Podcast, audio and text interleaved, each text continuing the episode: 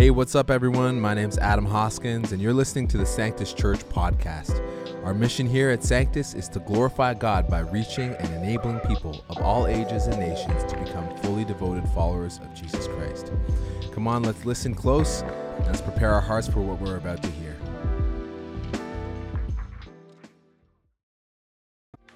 Momentum is about movement. It's taking a step into godly purpose, investing ourselves into the kingdom, taking the momentary to eternity. It's something to be gained.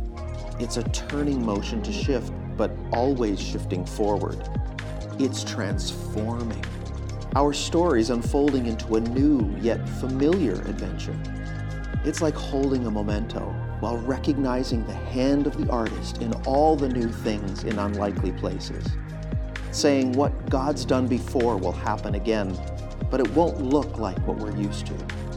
It's a surprising plan only God could create. It feels like revival. It feels like anticipation. And it looks like His invitation. And we accept. So let us hang on with holy expectation and know that God is calling us to greater things. We just have to say yes.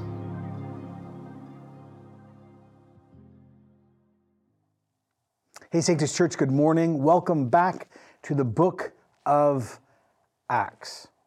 Uh, I shared with you a few weeks ago that uh, my wife and I, my family, moved into a new house. And one of the things that came with the house was a pool. Now, I'm not a pool person. I didn't want a pool. I didn't desire a pool, but it was part of it, which is fine.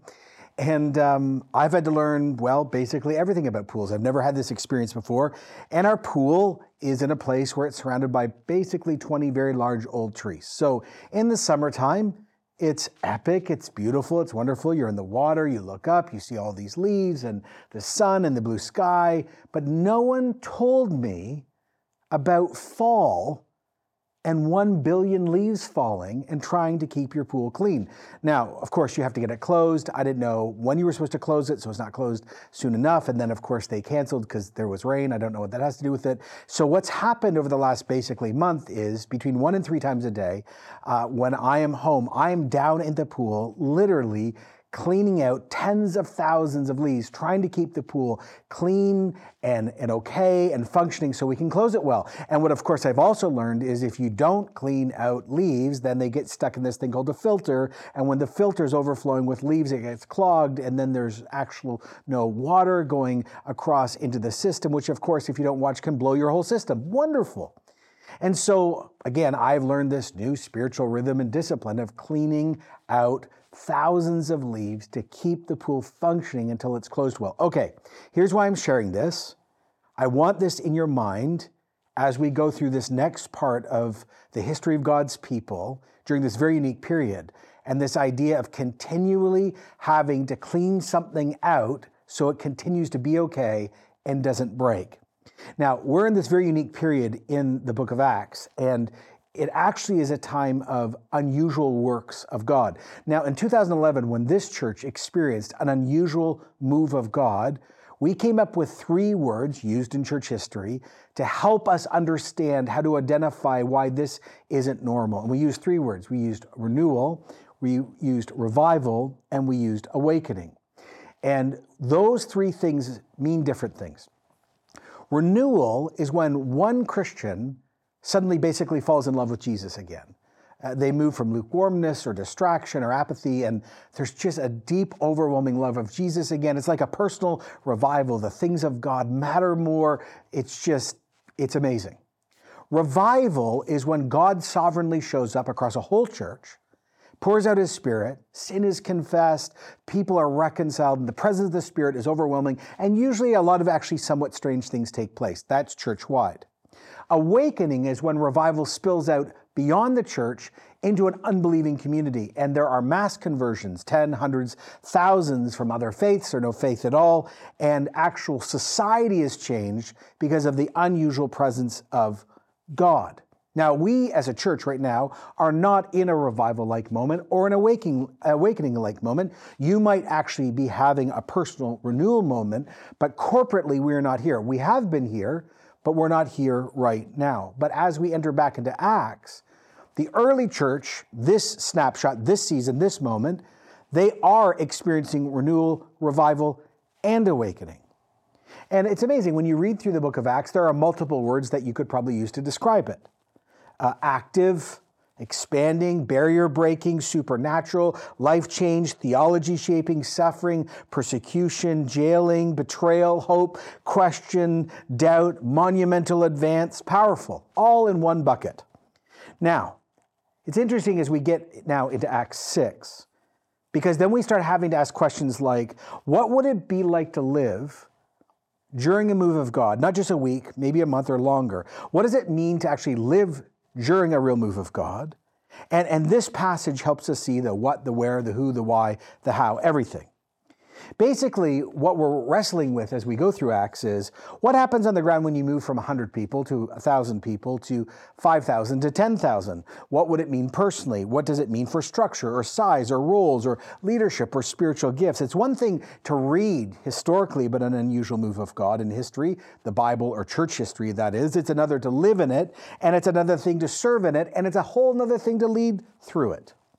The great danger found in every generation of Christians, including us sitting at Sanctus Church in 2023, is a lot of times when we read scripture or we read church history, we almost read it like a comic book where this happened, then this happened, and this happened, and we missed all the gaps in the middle. And it also seems all epic and amazing. It's almost like that old phrase it's like seeing it through rose colored lenses. I mean, God's Spirit is so powerful, right? And everything's amazing, and there are signs and wonders, and thousands are coming to Jesus, and people are being baptized, and the poor are being taken care of, and everyone loves each other, and barriers that have been held and formed for thousands of years are being broken and swept aside. Everything just would have been like so incredible to live it. Well, yeah, and no. In the middle of God's greatest moves in Scripture and in church history, and even in our own church's history, while God is doing the most profound things, there is a lot to work out. You have to keep, ready, getting the leaves out of the pool so the pool is clean and does not break. Every move of God feels brackish to me. You're like, Jon, what in the world does brackish mean? Brackish is an English word, and it's about water. It's when salt water and spring water meet together in a middle point. It's not purely sweet and it's not bitter and totally salty. It's this weird in between. Every move of God has sweet water and bitter water and brackish water. So, okay, let's just do this. Maybe this is your first time with us or you haven't been with us during the series. So, let's just do this quick review of all the profound moves of God so far. Week one, uh, we did this Jesus is risen from the dead. He's overcome all the enemies sin, death, the demonic. He's now turned everyday broken, sinful people into saved people. He, he actually says something more. He says that you're going to walk in and have the same power that I walked under and had for three years. This is what he said, Acts 1 8. Remember, you will receive power when the Holy Spirit lightens upon you.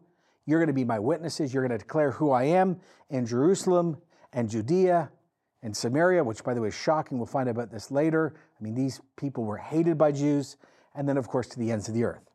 So 150 plus people, so Jesus' mom, a few of his half brothers, some other family members, and disciples, they gather, they pray, they wonder, and then just like Jesus said, the Holy Spirit is shockingly poured out. The church is born. The Holy Spirit is given to men and women. They all start declaring Jesus actually of Nazareth is Messiah. He's Lord. He's Savior. Fire from heaven. And in that moment, Peter stands because it's in Jerusalem during Pentecost, where there are hundreds of thousands of Orthodox Jews from the whole known world gathering to worship. He steps out on a side street and he begins to preach. And he says this in Acts 2:38. Repent and be baptized, every one of you, in the name of Jesus, the Messiah, for the forgiveness of your sins. You'll receive the gift of the Holy Spirit. The promise is for you, oh, and your kids, and for all who are far away, for all whom the Lord our God will call.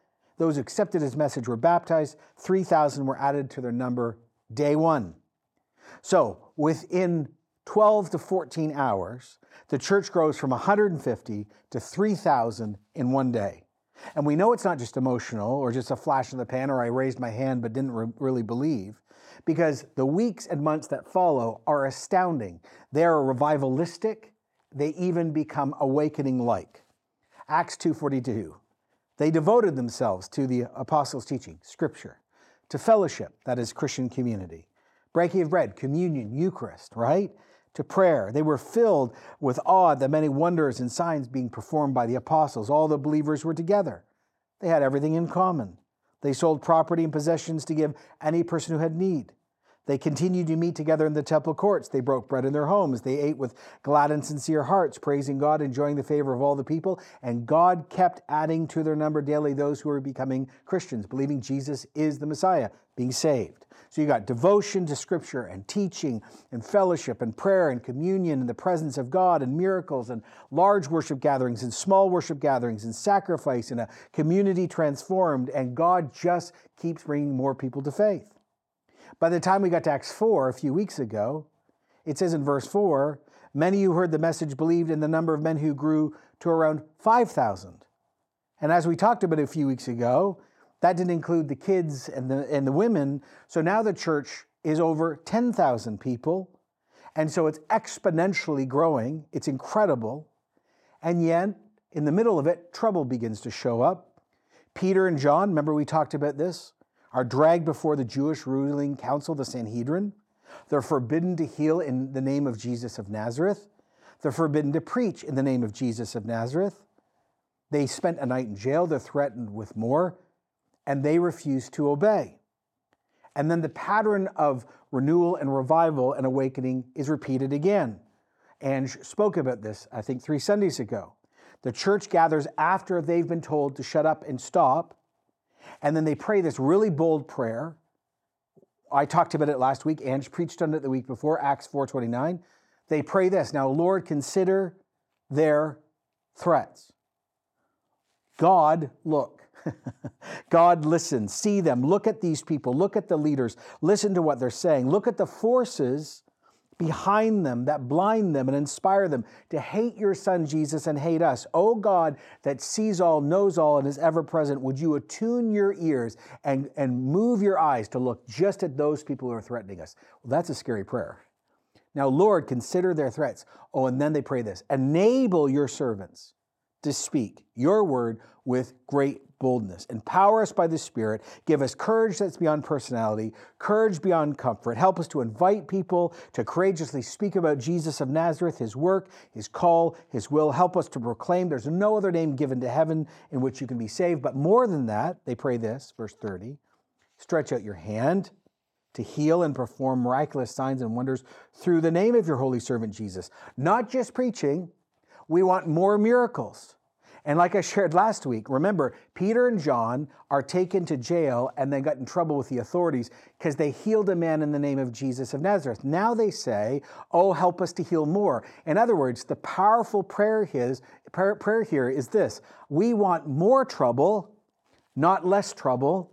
Actually, through your church, Jesus, through your spirit, heal and deliver more people, not safe, not our safety, Lord not our personal protection, Lord. Your kingdom, please. Your kingdom, please. Your kingdom, please. Well, at that moment, the Holy Spirit shows up again in great power. And another season, or you could think about it like a wave. A wave came in in Acts 2 and sort of went out. This is the next big wave coming in.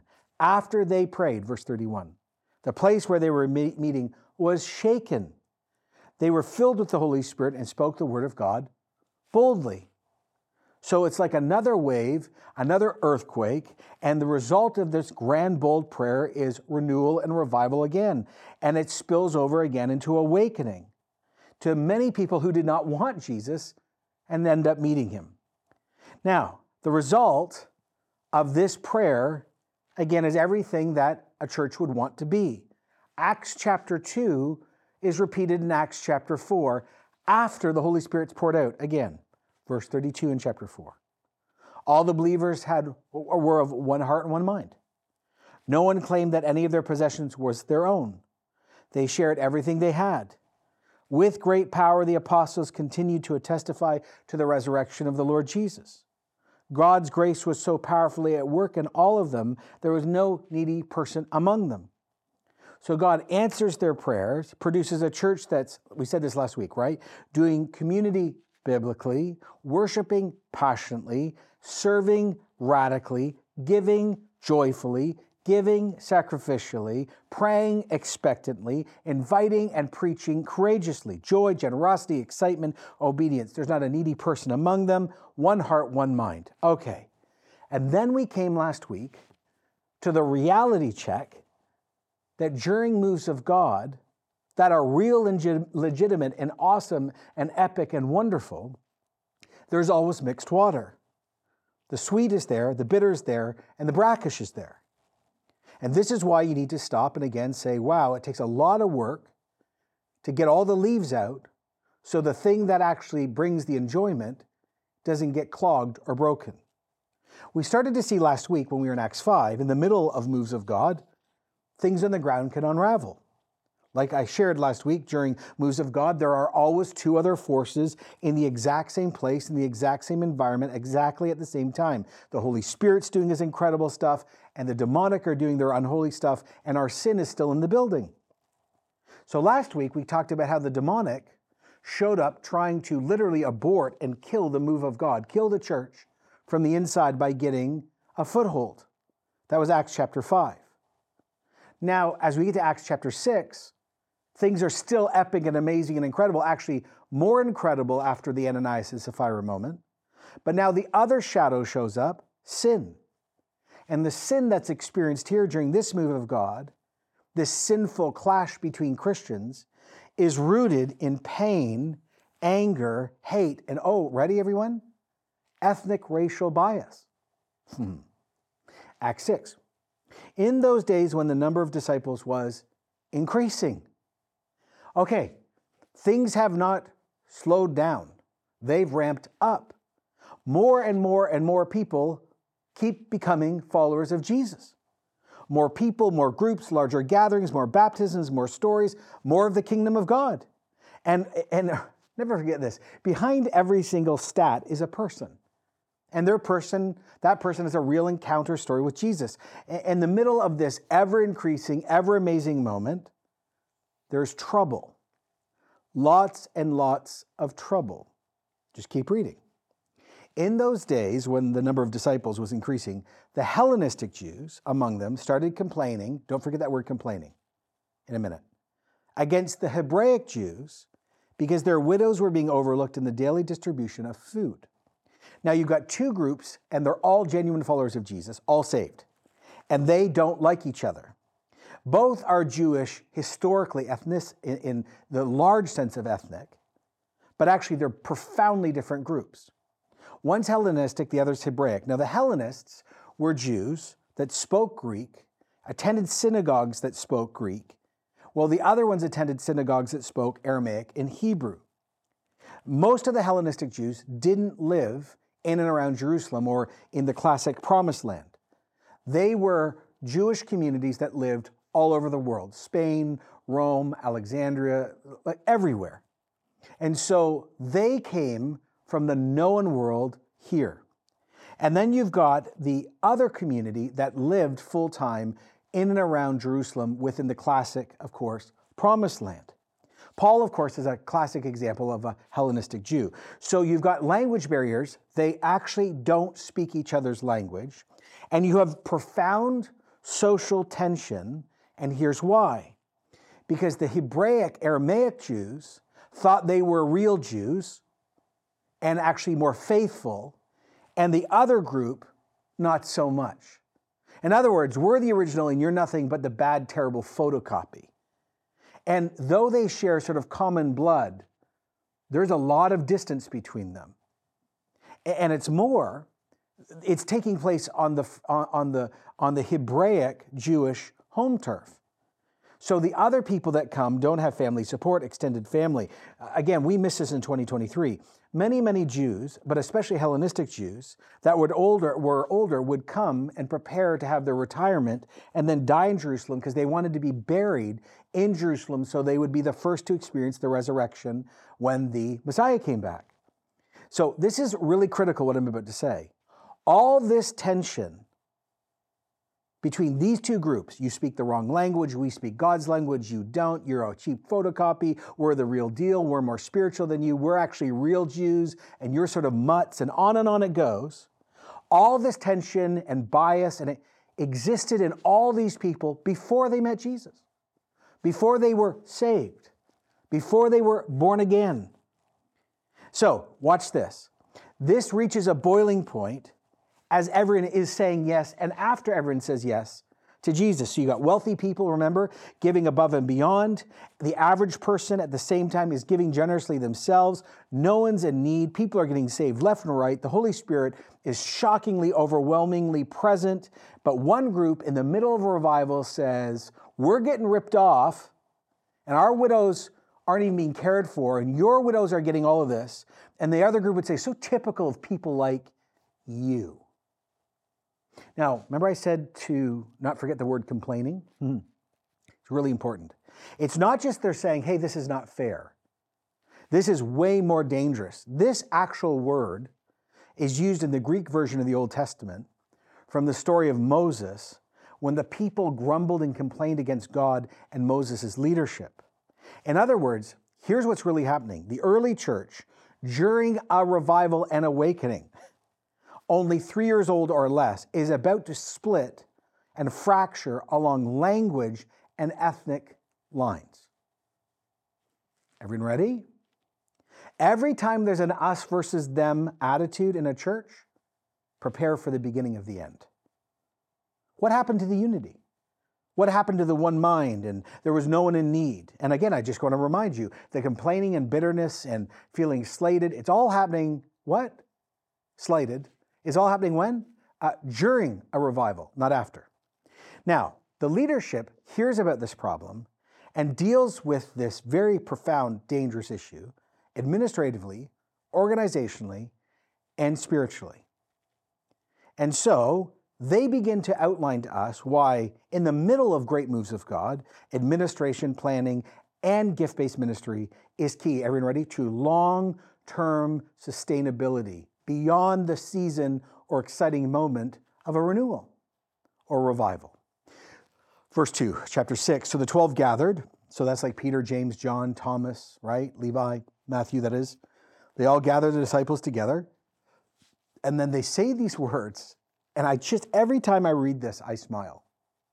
So the 12 gather in the middle of this whole fight and they say, It would not be right for us to neglect the ministry of the word of God in order to wait on tables. Okay, okay, okay, okay. Uh, okay. Modern translation. We're not actually going to help any widows as the senior leaders of the church. Not our problem. Excuse me? Can you, okay, can you imagine saying this in 2023? Yeah, yeah, I'm a Christian pastor, but I'm not really interested in helping the poor and the widows. We would be saying, you're so arrogant, you're so freaking prideful, you don't want to serve widows. What kind, are you even a Christian? You call yourself a Christian leader? Can you imagine what would happen on social media? Time to expose these toxic, arrogant, let's cancel these leaders. Mm. They understand something so profoundly important. As you grow, you must adjust. As you grow, you must give up more influence to get more done. And as you grow, you must work more and more out of your calling and more and more out of your spiritual gifts. You must spend almost most, not all, all, most of your time in the area of spiritual gifts. And they say it would be wrong, it would not be right. It's borderline sinful for us to deal with these widows in this issue because if we do that, we actually will stop praying and teaching and preaching. We have to lead in any time, but especially during a move of God, through preaching and teaching first and foremost. Because, oh, right, preaching and teaching is the rudder to make sure the movement remains pure. It's the way, actually, we keep most of the leaves out of the pool. 2 Timothy 3.16. What's the Bible? Oh, yeah, all scripture is God breathed and useful for teaching us, rebuking us, correcting us, and training us in righteousness, so all the servants of God may be thoroughly equipped for every good work. Oh, here's a really important lesson. When God moves the strongest, when God does the most unusual, when the weird things start happening that are from God, that's when preaching even becomes more important. We lead from the Word of God as the ultimate source of faith, life, and practice. And they say it would be wrong for us to serve not within our spiritual gifts, the only guaranteed place of power from heaven. And, and here it is. Here we go again. Gift based ministry is centralized here. But they're about to go farther. They also need to say we need to pray and we need to use our spiritual gifts, but we also need sustainable strategies and character to make sure this thing doesn't crack. So then they say, brothers and sisters, choose seven men from among you who you know are to be full of the, who are full of the Holy Spirit and full of wisdom. Now, something forms here that hasn't existed yet. It's a new office, not a gift, an office in the church called a deacon. And the first criteria is they must be full of the Holy Spirit. Oh, yeah, yeah, right, of course, Jon. Full of the Holy Spirit, speaking in tongues, full of the Holy Spirit, power gifts and healing and, and exercise. No, character. I mean, Paul later writes about this near the end of his run when he says in 1 Timothy 3 8, in the same way, deacons are to be worthy of respect, sincere, not indulging in much wine, not pursuing dishonest gain they must keep hold of the deep truths of the faith with a clear conscience. They need to be tested. And then, if there's nothing against them, let them serve as deacons. In the same way, women are to be worthy of respect, not malicious talkers, temperate, trustworthy in everything. A deacon must be faithful to his wife and must manage his children and household well. Now, growing in character before title, growing in character to handle spiritual gifts, growing in character, which is the fruit of the Holy Spirit, which allows us to use the gifts of the Spirit well. I love what Abraham Lincoln once said when he said, Character is like a tree. Reputation is like a shadow. The shadow is what we think of, but the tree actually is the real thing. Now, interestingly, if you read the rest of the New Testament, we see that uh, deacons' roles are not just reserved to what we see in Acts. Deacons go and found churches, they evangelize, they cast out demons, they break all sorts of ethnic and racial and gender barriers. And interesting, if you read Romans 16, deacons are both men and women. But as the deacons are being formed and they're dealing with this very dangerous clash, two spiritual gifts float to the surface in the deacon experience. One of them is the spiritual gift of administration, the other one is the spiritual gift of mercy. Now, I've done this before, let me do it again. Administration uh, is, an, is a profoundly important spiritual gift, but it's not a leadership gift from a biblical standpoint or a teaching gift. Let me break that down. A lot of people get confused about this. The spiritual gift of leadership actually is where you are going. That's how it's defined. We're not talking about influence. We all influence people. So we're all leaders in the sense, of course, we all influence people. But the spiritual gift of leadership is about vision and destination.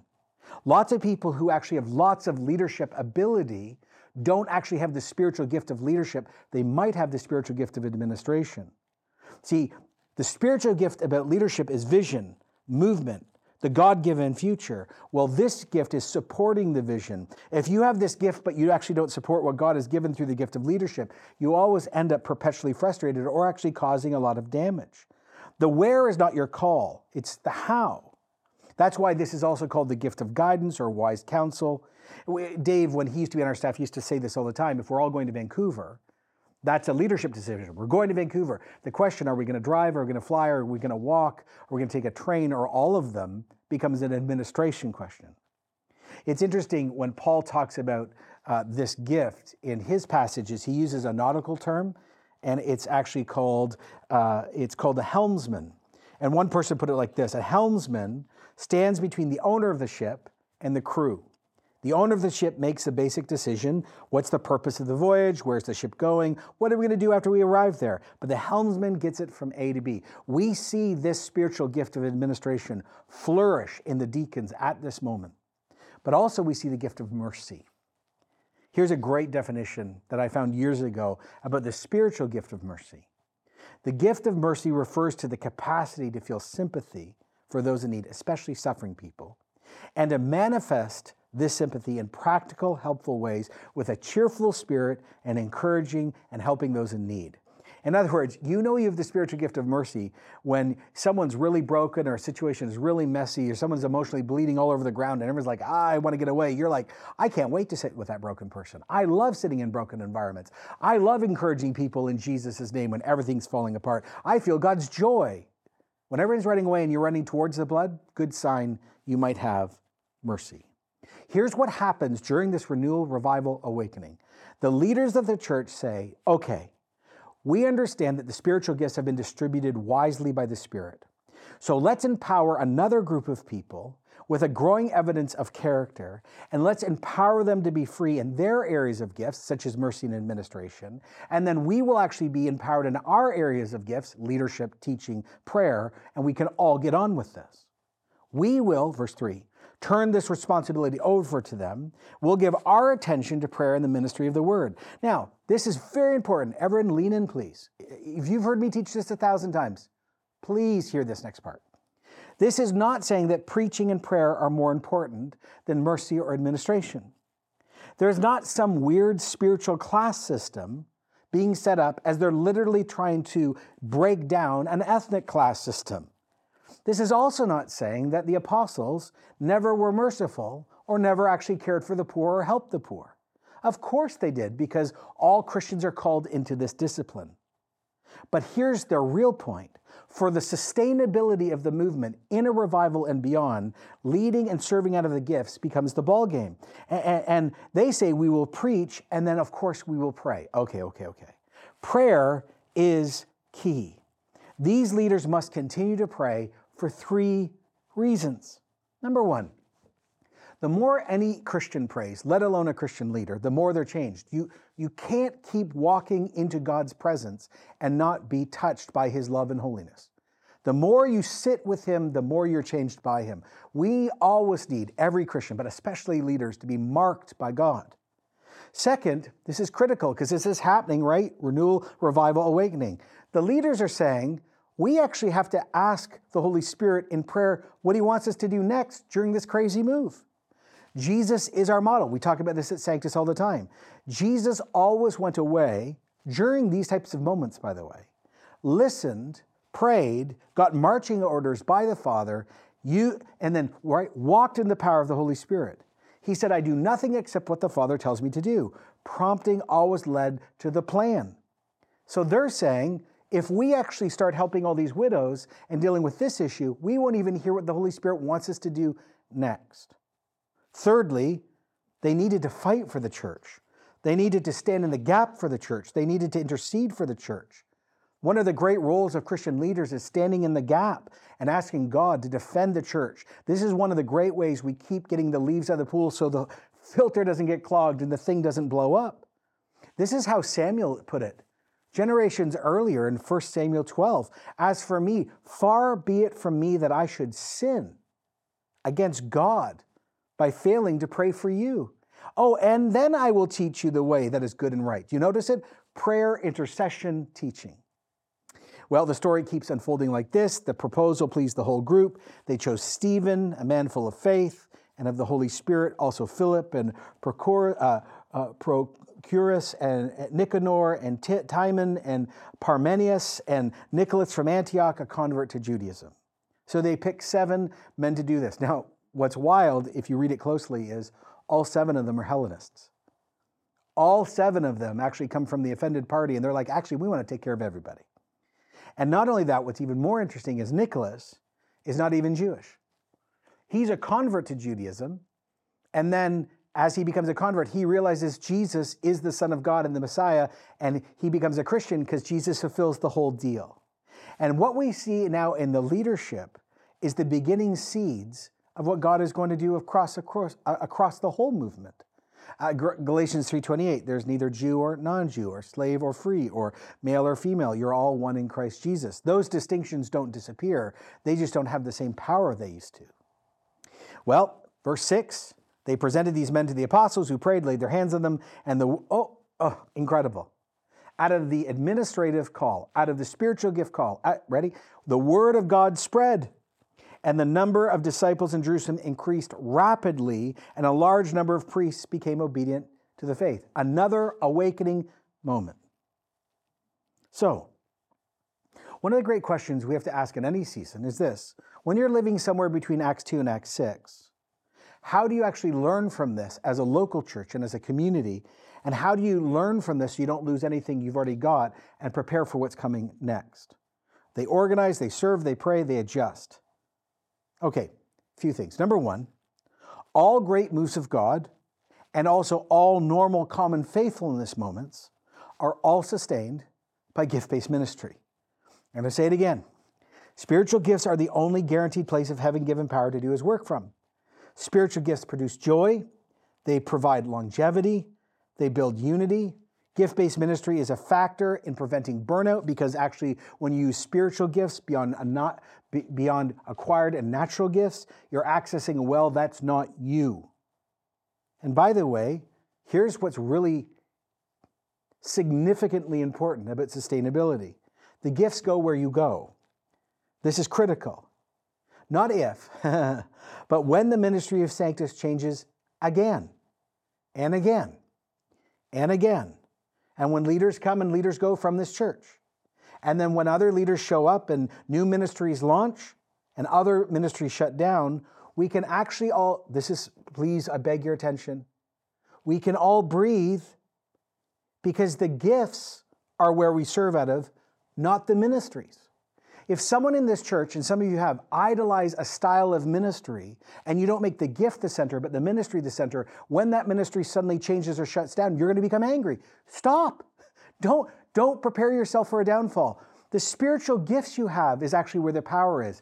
Not the, the ministries, the programs you run need to be filled with people who know their gifts. And if that program changes or shut down or evolves, that's okay, because the thing that really matters is not the program, it's the gift in the program. This allows you, ready? It focuses on us knowing our gifts. It allows us to grow in our gifts. It's guaranteed power. And it allows people in a church not to become unflexible, but flexible. Flexible. Flexible. Do you know what your spiritual gifts are? Are you using them in this local church? Critical question. Critical question. Here's the second thing all moves of God, revivalistic, awakening, renewal, or boring every day, always is supported by growing character. The, the way to deal with pressure when growth, good or bad, comes, the way to handle the power of the Holy Spirit, the way to be open to give up more authority or power like the apostles did, and to let things go is to be filled by the Holy Spirit. It's actually to be love driven, not fear driven. And again, I've said this before one of the most powerful prayers you can pray to become more and more and more filled like the Holy Spirit is pray 1 Corinthians 13. Love is patient, love is kind, love does not envy. Love does not boast, and love is not proud, and love does not dishonor others, and love is not self seeking, and it's not easily angered, and it keeps no record of wrongs. Love doesn't delight in evil, it rejoices with the truth, it protects, trusts, it always hopes, and always perseveres. Oh, if I might, as we're coming to the end. I just want to remind you that all the drama and pain and anger that was happening in this moment happened and existed before they all met Jesus. Hundreds and hundreds and hundreds of people that make up Sanctus Church, hundreds of you have become Christians in the last 5, 10, 12, 15 years. And I don't want you to believe the idea that now you're saved, that all the stuff that happened to you pre Jesus won't affect you now. There's this weird thing in church where we're like, well, I'm saved and, and my life is radically transformed, so all that doesn't matter anymore. Oh, yes, it does. All the stuff that happened to us pre Jesus, though it's forgiven, doesn't just disappear. This is actually where we have to watch the most in our lives to make sure that those things are being worked out now with the Holy Spirit and being healed. Let me ask you a question. How much stuff is going on in your life that's connected to pre Jesus stuff and now it's in the church and you're just not dealing with it because now I'm a Christian. No, no, no. Start praying 1 Corinthians 13. It matters for all of us. Uh, last thing, I just want to say this things can never this, stay the same on the ground when God is on the move.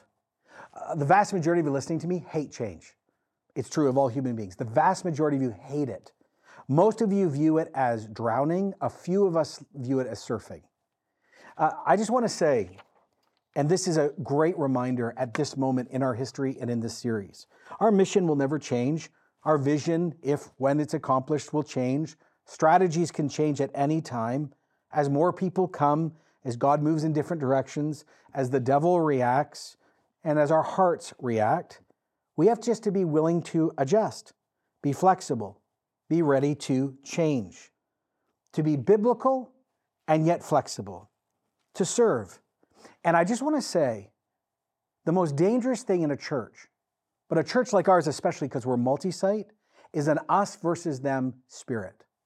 If you're up in Port Perry saying, Yeah, but I heard what Pickering got, Or you're at Pickering, you're like, yeah, yeah, but I heard what Ajax gets to do. Or you're at Bowmanville, but I have friends that online. Whoa, stop.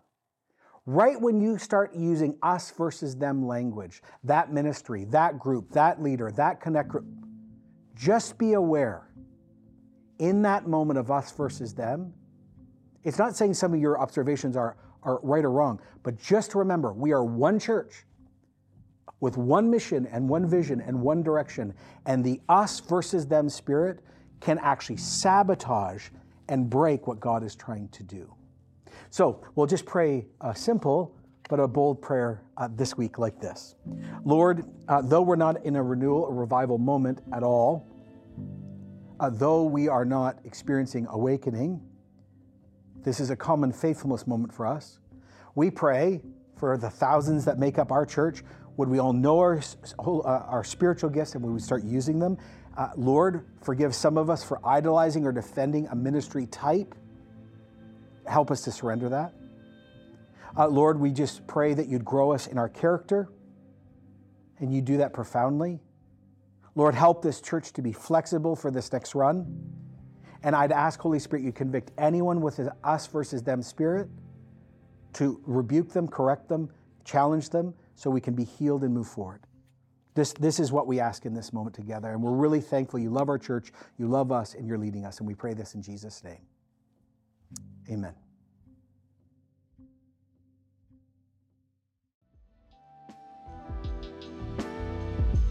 Thank you so much for listening to the Sanctus Church podcast. If you would like to learn more about us, please visit our website at sanctuschurch.com. There you'll find ways to support our ministry and God's vision for this church. Last but not least, if you like what you're hearing, be sure to hit that follow button to be notified when other episodes releases. I hope you were encouraged by what you heard today. God bless and have a great week.